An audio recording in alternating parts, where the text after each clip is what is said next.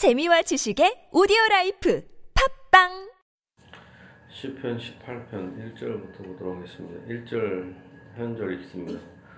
나의 힘이신 여호와여 내가 주를 사랑하나이다.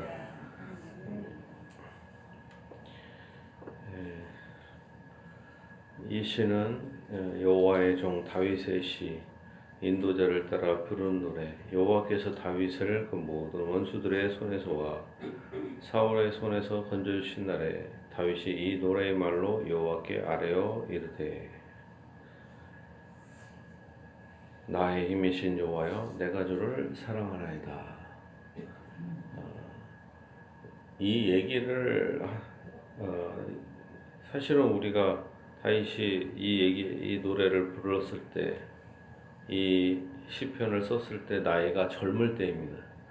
젊을 때 벌써 어, 자기 힘의 근원이 하나님이라는 것을 깨달은 것입니다. 보통 젊을 때는 자기의 지혜와 자기의 힘을 자랑합니다. 아, 내가 힘이 있다. 내가 지혜롭다. 내가 능력이 있다. 근데 벌써 그 어린 나이에 자기의 힘의 근원이 하나님이다. 인간이 얼마나 연약합니까? 아무리 똑똑한 사람인 것 같아도 하나님께서 우리의 뇌세포라든가 뭐 신경을 살짝만 건드려도 바보가 될 수가 있어요, 우리가. 우리가 그렇게 생각이 어리석고 엄청나게 연약한 사람입니다. 하나님이 없다고 외쳤던 사람이 니체가 있어요. 니체가 이제 죽어갈 때 하나님, 하나님 이렇게 하나님을 울부짖으면서 거의 미치듯이 해갖고 죽어요. 그러니까 사람이 얼마나 연약한가. 불신자들이나 그 그런 사람들이 하나님을 믿으려면 내 주먹을 믿는다. 막 그런 말도 안 되는 사람도 있어요. 자기 힘을 믿고 교만하게. 하나님께서는 그런 사람들의 목을 부러뜨리죠. 아무것도 아닌 존재. 하나님을 무시하니까 사람들도 그 사람을 무시하고 짓밟게 되는. 근데 다윗은 벌써 어린 나이에 자기의 힘의 근원이 하나님이다. 나의 힘이신 여호와여, 내가 주를 사랑하나이다. 여호와는 나의 반석이시오, 나의 요새시오, 나를 건지시는 이시오, 나의 하나님이시오. 내가 그 안에 피할 나의 바위시오, 나의 방패시오, 나의 구원의 뿌리시오, 나의 산성이시로다. 여기서 보면은 이 특징이 하나 있습니다. 이를 공격하는 용도의 것이 아니라 무기가 아니라 다 피하는 것입니다. 예, 나는 연약합니다. 상대방은 강합니다. 그런데 하나님께서 나의 반석이 되시고 나의 요새가 됩니다. 요새가 되니까 뭐예요? 다른 사람들이 아무리 강한 사람이 쳐들어와도 비록 내가 연약해도 아주 좋은 요새에 있으면 높은 곳에 있으면 적이 쉽게 공격을 못 하잖아요. 내가 나를 건지시는 이시오 나의 하나님이시오 나는 힘이 없지만 하나님은 아버지가 되셔서 나를 건져 주신다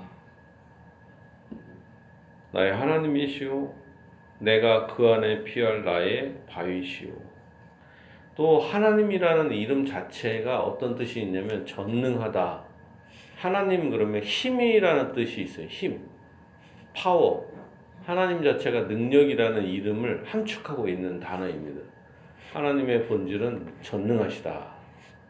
하나님은 어떤 분이에요? 전능하시다. 못하실 것이 없다. 아, 세상 사람들은 다 망했다. 넌 더 이상 안 돼.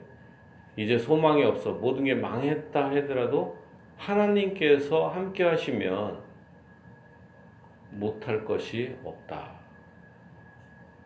내가 그 안에 비할 나의 바위시오.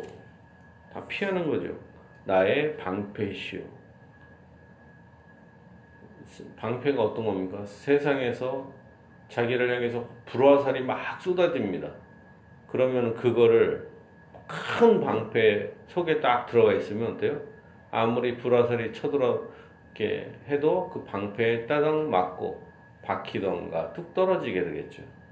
그만큼 하나님은 나의 피할 바위가 되시고 방패가 되십니다. 나의 뿌리시오 나의 산성이시로다. 산에 있는 성이니까 공격할 수가 없죠. 내가 찬송받으실 여호와께 아뢰느니 내 원수들에게서 구원을 얻으리로다. 예, 우리의 원수들이 세상에 얼마나 많나요? 경제적인 어려움도 원수가 될 수가 있고 건강도 또한 병도 또한 그 외 인간관계들도 다 우리의 원수들이 될 때가 있어요. 그렇지만 하나님께서 이 수많은 원수들 이거에서 우리를 건져 주신다. 사망의 줄이 나를 얽고 불의의 창수가 나를 두렵게 하였으며 수월의 줄이 나를 두르고 사망의 올무가 내게 이르렀도다. 이만큼 죽음의 순간에 가까운 거예요. 이제 막 사망의 줄이 나를 그냥 묶어요.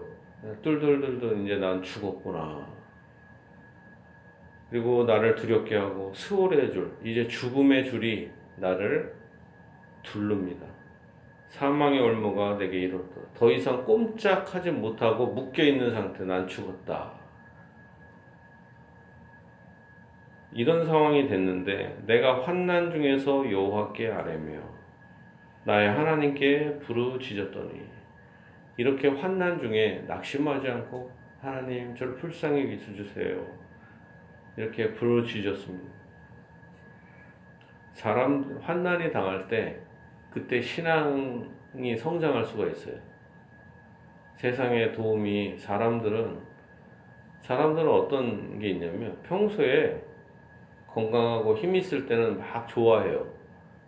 그러다가 돈이 없고 몸이 안 좋고 그리고 어려워지면 잠시 안 좋을 때는 사람들이 어 그렇게 좀 도와주고 뭐 기도해 준다 그러지만 그게 좀 시간이 지나면 사람은 무시해요. 아 저주받아서 저렇다. 욥, 욥의 친구들과 똑같이 해요. 아내도 그렇고 돈 많을 때는 아내 같은 경우도 뭐야 초하겠죠. 사업이 망하고 어려워져요. 그럼 하나님을 저주하고 죽어버려라. 그런단 말이에요. 신앙인이든 뭐 그거 다 필요 없어요. 친구들도 마찬가지고.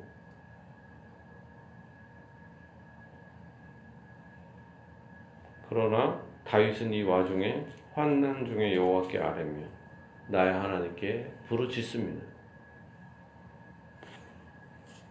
보통 이렇게 우리가 경제적으로 어렵습니다. 그 외에 여러 가지 어려움이 있어요. 자, 그럴 때, 그럴 때 친구들한테 돈을 빌려달라. 누구한테 돈을 달라. 뭘 부탁을 하고 해봐요. 그럼 어때요? 사람이 좋아요? 싫어합니다. 뭘 도와달라. 뭘 도와달라. 뭘 해줘라. 완전 싫어하죠. 그러나 하나님은 오히려 기도하는 걸 기뻐하신다. 무엇이든 하나님께 기도하는 것을 물리치지 않으신다. 그가 그의 성전에서 내 소리를 들으시며 그의 앞에서 나의 부르짖음이 그 귀에 들렸도다. 하나님의 하나님은 우리의 신음 소리까지도 응답하시는 분이십니다. 하나님은 어떤 분이 우리 아버지가 되어 주십니다. 여자들이 처녀 때는 잠도 많고 막 그러다가 막상 아기를 낳습니다. 그러면은 깊은 잠이 들다가도 아기가 끙끙거리고 그러면은 깨요 이렇게 귀가 밝아지듯이 그러나 하나님은 우리의 그 모든 것을 다 아신다.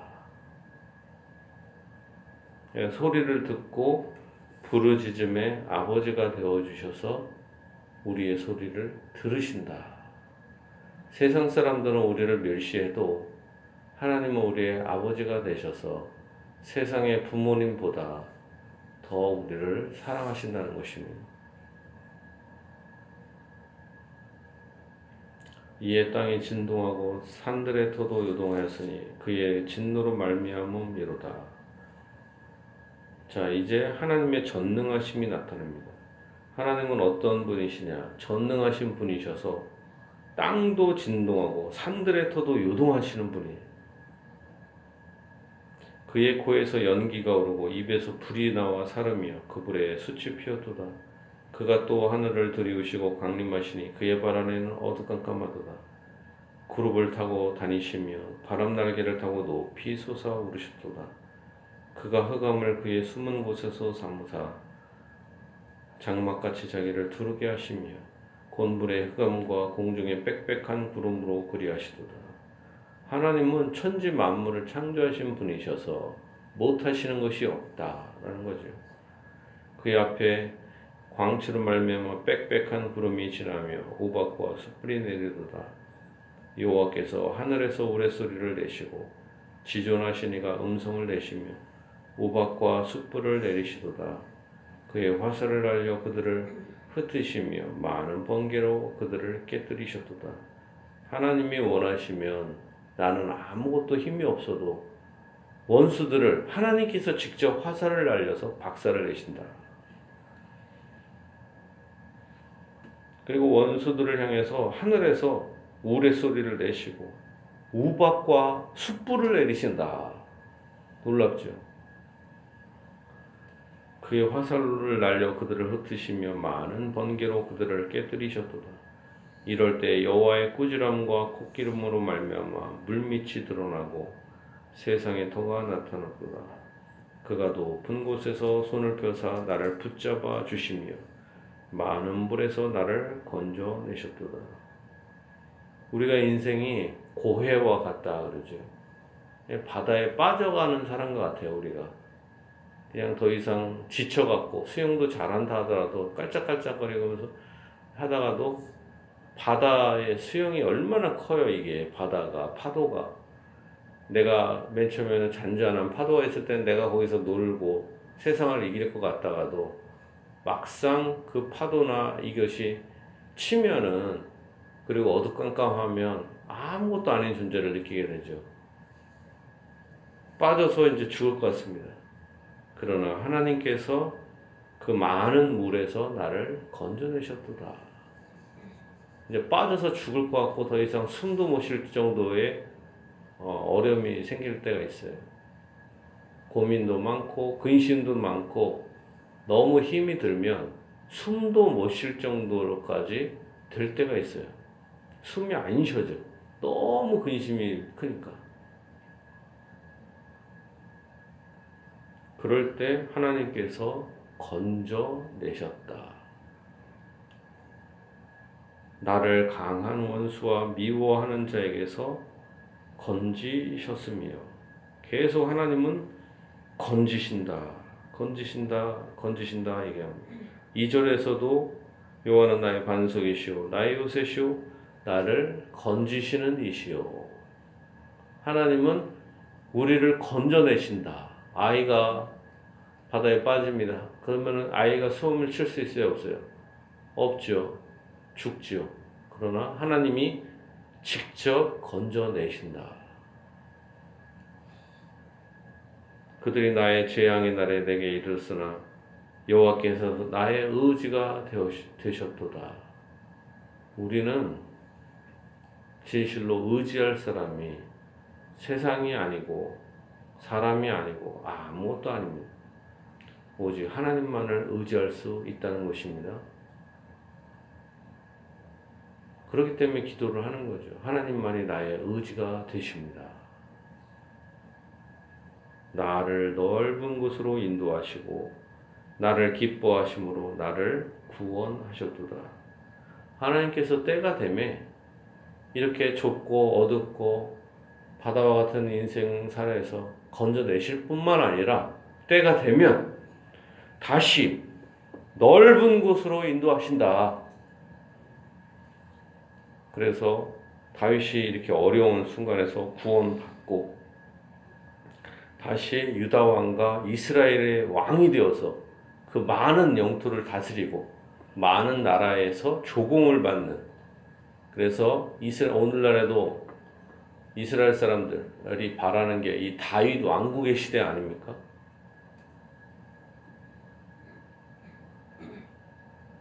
또한 예수님도 다윗의 후손이다, 자손이다 이러잖아요.